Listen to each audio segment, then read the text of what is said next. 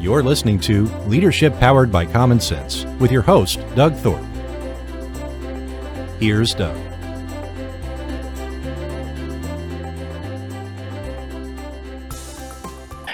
Hello again, everyone. This is Leadership Powered by Common Sense. I'm your host, Doug Thorpe, and today we're going to continue our journey talking about all things business. And uh, my guest is uh, Mr. Robert Phelan. Robert, welcome to the show, man. Thanks for having me, Doug. Looking forward to the conversation. Yeah, Robert's got a specialty. He uh, and his agency do some work helping business owners with fractional CFO, CMO work. But one of the things we thought might be helpful, we wanted to just have a discussion about good planning and good forecasting and things that business owners uh, often overlook, quite honestly, at least that's my experience, and uh, ways to help you do a little better with that. So, uh, Robert, before we get into that, tell us a little bit about your backstory, uh, how you got into what you're doing, and what your journey's been about. Yeah, absolutely. Thanks for the the opportunity again coming on here. Um, I'll try to keep it at thirty thousand feet as much as possible to keep us rolling. So, my my background, I came from private equity um, worked my way up to head analyst on a roughly two and a half billion dollar portfolio out of the Midwest, um, mainly specializing in multifamily, commercial business, you know, real estate. Um, also, at that same time, had a wife and a child, and realized that hey, the the hours that I was working, the amount I was traveling at the towards the end of that career was um, you know needed to change. So I, I made the crazy jump actually to entrepreneurship. We moved to Colorado Springs, kind of you know refreshed on life. Got not that then two kids uh, closer to the grandparents, and really thought, hey, I've got investment management experience. I like building relationships with people. Let's get into financial advising. Got my licenses. Um, realized along the way that I enjoyed talking with business owners, um, significantly those that are in that kind of hockey stick curve of growth or success, and realized the you know, kind of the limits of the regulation and the bounds that I had to fall in inside the licenses I had didn't allow me to fully commit to that. So ended up transitioning out of that, um, starting over once again to work as, you know, more focused on um, the CFO side. Eventually we added the CMO side well to work with everything from startups to tech companies. Um, we've had a few companies that have been on Shark Tank in the past as well, um, and kind of everywhere in between. So it's been a fun journey um, just working and talking to people. Yeah. Well, uh, just to pique my curiosity, so uh, how was the uh, Shark Tank experience for your client companies? Yeah, so we got them. Let's see, we had one just a few minutes or a few months after they had their Shark Tank experience, and then the other company we had was a couple years uh, before. Bo- both in, in both scenarios, they were sticking by the valuations that they believed, so they both walked out without a deal. Um, and honestly, looking back for both of them, they're they're likely better off because of it and what they were able to retain control in, in the company for. Um, but it was really excited to see. It's it's interesting to see what a close knit community that is behind the scenes of what they had to go through. It's interesting to me for those of us that work in the entrepreneur space how frequently you run into somebody that does have a Shark Tank story. Either um, either they themselves have been there or they have worked closely with a company. Um, my Shark Shark Tank story is I had a, a next door neighbor in uh, in a office complex we were in and uh, I had my company, and she had hers right next door, and she made it to Shark Tank and got a deal with Barbara Corcoran. It was a clothing line that she had. It was, it was a quite a novelty idea that uh, went really well, and um, it was it was fun to watch her go through that and we were kind of cheering her along, you know, all right, you know, go, go, go. But it's hard to believe how long that franchise of a show has been around. I mean, this is, we're talking 20 years of, of uh, TV there and uh, pretty interesting stories along the way. Absolutely. No, it's neat to see the whole new generation of entrepreneurs coming out that were initially inspired by those pitches in that show as well. Yeah. Myself yeah. included. So Yeah, so um, really, really interesting. Well, tell us a little more about how you typically engage and at what stage you kind of come alongside with an entrepreneur, and and what's the usual story when people reach out to you.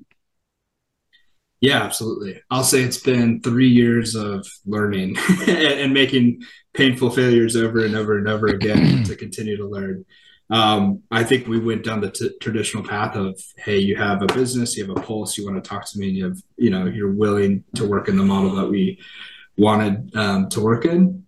And what we discovered over time is like there's specific criteria, metrics, values that we need to align with on the people that we work with, or we're simply setting ourselves up for failure. I think if the the biggest thing I learned through those relationships is, you know, where relationships, both business and personal, go wrong uh, as in deferring expectations. Um, so we had certain expectations of our clients and their ability to perform and grow, and and to some extent the love that they had for their business we found wasn't there as much as we would have liked in some scenarios. Um, so we we really rearranged how we vet. So now, right now, the people we're working with are typically right about to cross that million dollar mark of revenue, um, or they have. So anywhere from one to ten million dollars of revenue, they've really proven that hey, we could bring revenue in, we could prove the concept out. Now, where we can really provide our most value is in that scaling and growing process. So what what I found those companies that are at that 15 million mark, we don't get as excitement and enjoyment. You're really crossing into that phase where you're starting to bring some of the services that we provide in house and at a million dollars market revenue, you're probably not making enough revenue where you're going to have full time people on your staff for this work. So it's kind of that sweet spot. Um, and then for us, it's also the interesting factor of like that, that's a really exciting time in a company where they have opportunities to grow and scale and they've got some revenue and people around them uh, to continue to do that. So most of the time they're coming up with a pain point. Uh, a lot of the conversations start around tax planning where they have a CPA or bookkeeper that they're traditionally not excited about working with or happy, just don't understand what they should actually be doing for them. Um, because we we do traditionally start out in heavy tax planning to begin our relationship. After that, it moves into more of like, hey, we've made it to this point. What do we do now? Because now that they've lived in that world of like no money, cash strapped, you know, just barely paying their expenses, you know, taking money just to pay expenses out of of their home and now they're looking to the future of like okay we've made it this far like what do we have to do now to, to take that next step? Yeah. Yeah and uh, I, think we alluded to it that um, it's not uncommon that people that find themselves opening businesses don't really have a business background for the most part. Occasionally somebody does. They come out of something where they had some financial control type responsibility and background and you know they apply that to the business and that's great. But most entrepreneurs don't. They either have a, a real passion for what they're doing or they've got some money and they're wanting to roll it into maybe even a franchise model where they can go generate some some new revenue. And they quickly learn that oops, there's probably something to this business that uh, I don't understand or don't know about. So, uh, do you have kind of an initial, uh, I don't know, checklist, health check sort of thing that you run people through? Yeah, great question. So, our, our approach has been is like there's no five steps to wealth in, in, business, uh, but we typically like to start with we have to do a deep dive into like what's so in your business today? Like what actually are your numbers? Um, what have what's your planning been in the past? What staff do you have? You know get a really good clear feel uh, for what what your numbers look like today. One thing where we take that an extra step with most people that they haven't done before is looking at your business as a line item on your personal financial statement your business is likely outside of your home your most valuable asset and hopefully will far surpass your home at some point very quickly. Um, so trying to pin down at least a simple valuation on that on that model and looking at what is our net worth statement today based off of that because then that helps us start to dictate to make sure every asset on our li- on our sheet is working for us and every liability we're minimizing making the most um, you know most efficient use of once we get a clear feel for where are we today, then it's about where do we want to go. Um, so it's a lot of dreaming and strategy. So that first stage, I tell people you're, you're going to bang your head against the wall because that's not exciting stuff. Is you know us as entrepreneurs, we want to live in vision land and about the future, not in addressing what we need to address inside of our business most times. Yeah. Um, so after we get through that part, it's looking towards the future, and then of course the next part is how do we get there? Um, and then it becomes a constant cycle of that, coming back to where are we today? Where do we want to go? How do we get there? Um, you know, from that standpoint. What what sort of uh, I'll call them disciplines do you try to instill with uh, these business owners that maybe don't otherwise have that business background? Good question. Uh, so one thing I've got a I've got a pretty strong opinion of financial forecasting as a whole um, and how it misserves and misrepresents like what we should actually be doing inside of our business. Like I the traditional forecasting. I mean, if you're looking online or you don't have the business background, or even those folks that are coming out of college with a fin- you know financial background, you know, when we're building a business, we try to forecast one year, five year, ten years, like what could that be, and that's important to look at so that we have a direction of where we're headed. But in practicality, most of the people we talk to have tried. They sit down in December and forecast for the next year, and we hit them in June, and they haven't looked at that forecast or compared to that forecast because it's it, it doesn't matter anymore because we're either so far off or plans have changed and we've pivoted in a new direction. Right. Uh, so I think it's exciting to get your team excited about where you're headed and what the opportunity is in the company. I think it's great for raising capital um, from investors. You got to show you're looking to the future. As far as like defining what success is inside of your company, it's really a poor measure ongoing. Um, that's that's one piece. Um, we do subscribe to some of the profit first model. We try to simplify it down into where they're paying themselves first, making sure they're easily setting money aside for taxes and setting aside profit as well. Um, those are the, the main ones we traditionally start with. Um, and, you know, there's multiple layers that we, we go on from there. Yeah, good. Well, uh, like I said, my my experience, a lot of times entrepreneurs I've got, they've got a a reasonably uh, maybe I'll use the word thriving business, but they really don't have a good handle on the financial tracking and modeling or or forecasting. And uh, being an old banker myself, you know, the classic joke is, I'm sure I still have money, I still have checks. and um, that's about the extent of the financial knowledge that somebody applies and I don't want to sound disrespectful for anybody out there that's listening and says, "Oh, I've got it better than that, Doug. You're you're you're just really way off the mark." All I'm I, I confess I'm doing some broad generalizations, perhaps over dramatizing to prove the point. But uh, my point is, there really is something to knowing your numbers and learning what the dynamic of your business really is. And as you drill into the numbers, if you are in a business that's not simple cash at the point of sale, you're going to be looking at receivables and payables and other things that impact the timing of when you're going to get your money and learning how to manage that and work around that, grow that, and um, be on top of it is is sometimes a big challenge. Yeah, no, I mean, I'm sure it sounds like you've seen it multiple times. I think I think the other challenge too is that's when we're out talking with other entrepreneurs, it's really easy to put our best foot forward and only talk about the great things and not the problems. And you know, especially when it comes to finances, particularly that's a touchy subject for most folks in general. Um, but what folks don't realize is like the lack of clarity that they have in their business around these topics. Like the person sitting next to them and the person sitting next to them and next to them are likely dealing with the same thing. I mean, most people, when we ask how do they, you know, check the financial health of their company, it's I looked at the bank account today and there's, you know, to your point, there's still money in there. Um, and, and, and that's that's up to like the there's a company work with that did four million dollars in revenue, and that was the way that they checked the health of their business was hey there's there's money in the bank. I know I got money coming in money's going out it's still there. You know we're we're okay. Um, so yeah no.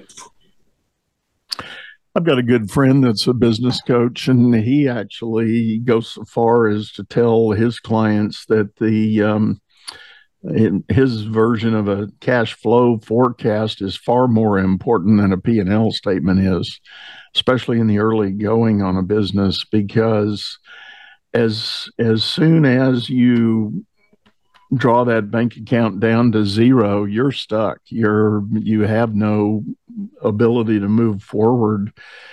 And there is a way to track that and forecast the timing of those, uh, the money that's going to flow in and the money that needs to flow out. So when you start looking at things like payroll every two weeks or perhaps every week, I know some companies that do pay weekly you know, you got to write a big check. Are you going to have money to cover it? And if so, you know, where's it coming from? Who are you counting on? And if that person slips up and fails to pay, what are you going to do?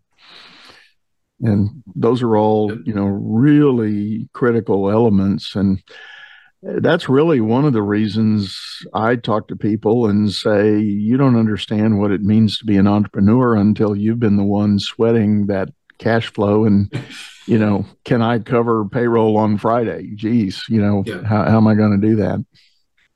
Yeah absolutely. Absolutely. And that's i mean it's it's interesting to see that dynamic. To your point of like that's one of our criteria for the people that we work with is we want a story there of where they had their back against the wall. Because if we know they went through that and came out of that um, it gives you a whole new perspective on your business and you're passionate for what you do um, but that's one of those not you know intangibles um, that we absolutely that we absolutely look for. Yeah, and it's interesting to your point of like the P and L. We had somebody come to us and it's like, hey, our our, our P and L shows that we we net thirty thousand dollars in a month, but our business like our bank account still goes down. We don't understand why, and it's like the problem is your your debt payments, you know, and other things that you're paying on your balance sheet aren't showing up on your your P and L. So to your to your friends, you know, to the business coach you mentioned, um, you know, he's exactly right. Of like your P and L does not reflect what goes in and out of your bank account. Yeah, yeah, that's right. And I think that's where a lot of people get confused or get tripped up. They they know they have to pay those credit cards and pay those loans and and and again you know make payroll pay rent checks etc and not all of that hits the p&l and uh, it may be a very accurate statement that you have a profitable company but your cash flow picture is very much a problem. So uh, you got to really work on the methodologies and timing for that so that you can get it in a in a better position. You mentioned uh, your own business that you went from this fractional CFO and you added some CMO activities. Talk to us about that. What do you do in that space? Yeah, absolutely. So one of the pain points we found is like when we took the approach through the lens of finance, we got the budget straightened out. We had a clear picture of where we are going to go. We understood where we wanted to go for growth the next thing is fueling that growth, which traditionally in most businesses looks like ex- external um, marketing and putting your voice and, and name out to the world. Um, so that's when we brought on more of a team around um, the marketing side of the house to focus on um, really about the strategy and asking good questions up front. And then we have some ability to focus on the tactical side. We look at it more, again, back to that fractional CMO side of like we're going to sit in the seat of helping you put the right people in the right places at the table. Um, and we're, you know, we're also the type of, um, we want to focus and we look at the return of those dollars very heavily just with our, our financial focus. So we're not just trying to shotgun blast and try everything that's under the sun. Um, but at this, at the same time, what steps can we start to take to ramp up what we're doing to get our message and our story out there? Oh, good. no, that's really helpful. Well, I'll tell you what, Robert, we're going to take a short break here and drop okay. a commercial in the show. When we come back, folks, we're going to continue to talk about some of the steps you can take to uh, shore up this uh, financial area as well as some marketing things that we'll talk about. So hang with us. We'll be right back. Business is all about solving complex problems as fast as you can create them. Become the best problem solver by leading others to greatness too. And the first step is going to dougthorpe.com. Doug Thorpe is known globally for coaching entrepreneurs and business leaders, improving their performance and the work output of everyone surrounding them. You can find health, wealth, and happiness by learning to lead others to health, wealth, and happiness. Go to DougThorpe.com now and order Doug's books or hire him to coach your managers. That's Doug, T H O R P E.com. All right, everyone, we're back. This is Leadership Powered by Common Sense. I'm Doug Thorpe, and my guest today is Robert Phelan. We've been talking about some of his work in the realm of uh, being a fractional, fractional, if I can get it out, CFO and CMO. Uh, while we were in the green room during the break, uh, Robert and I were talking about the idea. We happened to be filming this show uh, near year in 2022. And for a lot of people, this is the season when you start thinking ahead to the tax bill that's going to come due soon. So, talk to us about tax picture, Robert. What are some of the considerations that businesses that you help normally uh, look at? Yeah, absolutely. Um, and this, yeah, definitely, definitely. If it's not on your mind, it should absolutely be on your mind at this point of the game. And you know, as we're recording this in November for everyone. Um, so where where we start up is there's typically a disconnect between the CPA and the business center as well, because a lot of times we've come to the place of where you know the business owner comes to us and says, "I just feel like they're they're not proactive enough," and you know, and a lot of times we discover, hey, it's a bookkeeper that you're leaning on for tax advice. And what we found is like the best bookkeepers are typically the worst tax planners, and the best tax planners are, you know, usually not the ones you want keeping your books. So my encouragement is if you can separate the two or find the CPA firm that has those separated out into particular skill sets. If we're talking about tax plans, tax plans with your CPA in February for the prior year, we're too late on most of the, most of the things. Um, the other thing I like to throw out there too is a lot of CPA, the tax plans that we found are heavily focused inside of this one tax year, maybe looking into next year. So they're they're really good about looking at what happened over the past year. What we try to caution is like I've seen situations where we've taken accelerated depreciation, we've tried to get our expenses, you know, increase our expenses, defer some income so that our NOI is low, so we have less taxable income in this year. And then they go and try to get a mortgage for a house or a second house the following year, and the bank's looking at them like you made thirty thousand dollars last year, or eighty thousand. Like we can't give you this mortgage, and you're sitting there wondering, you know, okay, it helped me save taxes, but it also prohibited me from going after future goals. So it's always important to keep, up, you know, where are those goals in the next five years? Um, we typically try to encourage folks to max out the 24% bracket. The reason for that being, you know, the next jump right, you know, as of for 2022 jumps up into 32%.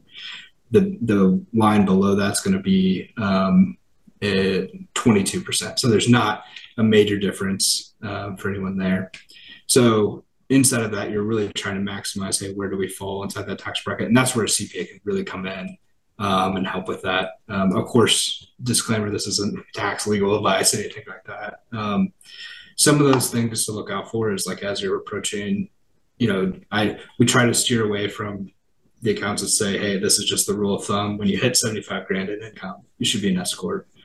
Like that's not always not always the case. Um, so make sure if you're just hearing you know standard rules of thumbs, you're getting a, a second look into that. There's things like in the tech companies that we work with, um, R&D tax credits are huge right now. Um, just getting taxes directly off um, your bill by having reaching out to an engineering firm and getting a study done. So there are multiple things that you can do. The you know the what I always what I always share is like with the clients that we work with, most of the time you could get your tax bill down to zero. That's you know with every pro, there's also the con of it, um, and you realize that you know so. In, in some cases, you got to consider: Do we want this money for next year to invest outside of our business and really transfer that business success into personal wealth, or are we trying to keep as much as we can away from the IRS at this point because that's what our accountant and everyone around us is telling us to do. Yeah, yeah. No, there's there's no doubt that there are strategies to be embraced and and multiple alternatives. And I think the real bottom line is, to your point, eh, finding the right credible source that can give you good, solid advice that is well founded and not skewed one way or the uh, or another. You know, um, I, have certainly known of situations where owners have gone out and they've gotten real close to their business attorney, and he's sitting there over dinner giving them some tax strategy advice, and I'm like, uh, and are you really following that? Are you, you know, you, you committed to that? Have you even gotten that checked out by a, a, CPA that is qualified to really opine on on the combinations? And eh, to that point, if, if I've learned anything about business, I think it's important that you know when you when you hire your professionals like attorneys, accountants, uh, and and probably others. I'm I'm also thinking of insurance agent providers. That's always a big ticket item in most businesses. Um, you really need to find out if if they can counsel you on what you're doing and they can hear what your goals and objectives are as opposed to just simply presenting you know sort of what you might call a final answer on the here here's what you've got to do um, certainly, in the case of the attorneys, there's always options. You know, the law may be set up one way to say one thing, but depending on other circumstances, it could be a whole other conclusion and possibly a whole other strategy if you, you know, take other things into account. So, the best professionals like that come at it with the willingness to be good counselors to help you look at the pros and cons and the ups and downs and the options. And then you make a final business decision about what you think is best for you and the company. For sure. Yeah. And i mean to to your point like the numbers can say something like the numbers can look like in theory if we were just looking at it um, from that perspective. The numbers may say we need to do this right but if you step back and look at it through the lens of like what what do you value for yourself? What do you want out of your life for your team and your family? Like that may give you a completely different answer. And that's likely the answer. Like that would be the the path that we would encourage going forward. And right, right. So um, back to just sort of standing up uh, in a business and getting started with adding the discipline of some of this sort of oversight and control. Do you have any kind of standard framework you try to direct people to follow? Yeah, so where I, I, I go back to again like that one year forecast in most cases with the the scale and the growth path that folks are on typically is irrelevant by the time they get back to that point like we need to have a target um, we've backed into um, the 12 week year model we're, we're big proponents of big fans of. And a lot of times in practice that looks like moving to more of a quarterly model where we're reflecting on those 12 weeks or that quarter as our year. So when we look about our planning like we're breaking it out into individual months and from there in two weeks. And we feel like you know as as an entrepreneur myself like i i don't have a clear idea like every time i think i have a very clear idea of what the next five years looks like it absolutely changes entirely. Um, so us backing down into, hey, what can we control and focus on in the next three months? I think it makes it easier not only to grasp from the beginning, but it also is easier to implement. Because if you come in and you, tr- I'm, I'm sure your work with your clients, if you, you know, you don't come in with here are the thousand things that you need to do and you need to start these today because you know right. you walk out that door, it's not, right. it's not right. going to happen. So it's, absolutely, it's, every everything can be measured, but not everything should be measured. Sure. Right, right. Yeah, again, I, am probably sounding a little bit like a broken record, but I, I think um, for a lot of entrepreneurs, uh, the the focus on getting the company started, getting it up out of the ground, getting some revenue coming in, uh, those are certainly noble goals and purposes, and and and that ought to be your focus, but in pretty quick order as soon as the cash does start flowing there's some other things to really get into in terms of tracking reporting analyzing um, and and I think the company that has rocked along and maybe been in business for a couple of years and has created some for lack of a better word, I'm going to call them bad habits on financial tracking and monitoring. Um, it's going to be important for you to really dig into that and set it up correctly. You know, create for yourself a proper profit and loss statement and a proper balance sheet so that um, if you ever do decide you need to go get some financing, the you know the banks are certainly going to ask for that information, and even independent investors who are smart about their money, they're going to ask for that kind of information. Absolutely, absolutely, and it's much easier to deal with it at that stage of the business than to continue to kick the ball down the road. Right. for sure. So, right. I'm I'm curious if while while I have you, I'd, I'd love to hear your. Do you have like a your most interesting story of a client that you've worked with or um, experience that you typically like to share? Um. Well, I'm I'm got several several that come to mind, and it it for me in every case it's been a little bit mind numbing, and I'm saying that on my part. Um, and partly because I'm I'm biased, being a having come out of the banking world, been a banker for 20 years prior to uh, starting into my run at, as an entrepreneur and now coach.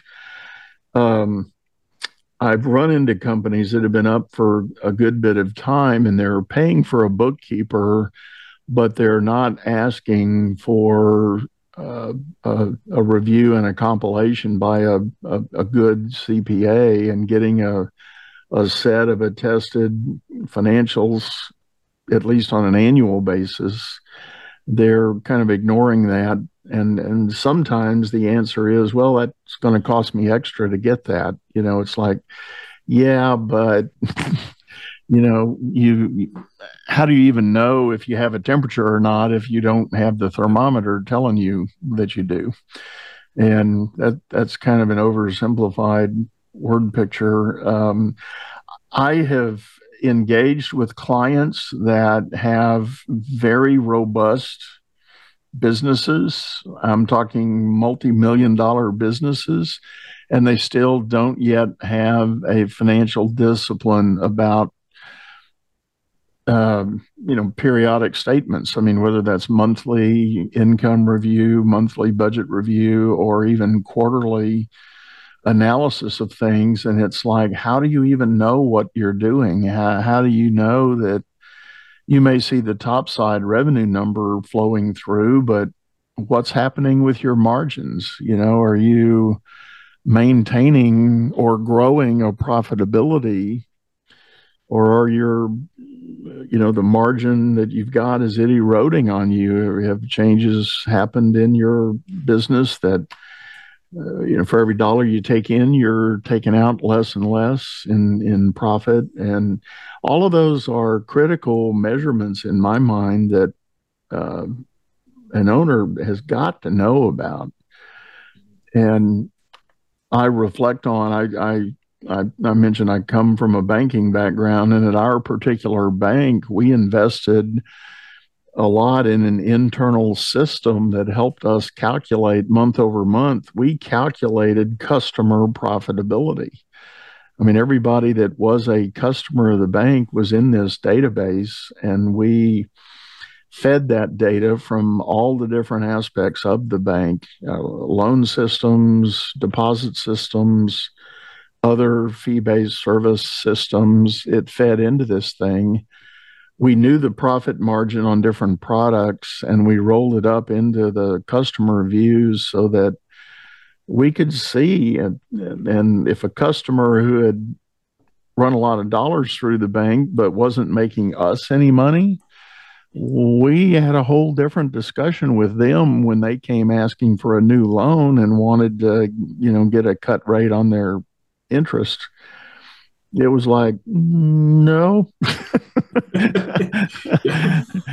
you know uh, you're already only at maybe you know 200 basis point margin for us and that's not our target so uh, your next loan request the price goes up and uh, you know we weren't afraid to have that discussion Sure. So sure. it, it was a it was very much a give and take negotiation. So, um, Yeah. But I learned a lot of discipline on that, and subsequently, I've gone into customers and I've looked at if they've got multiple product lines, for instance, I'll say, Well, uh, do you know your product profitability?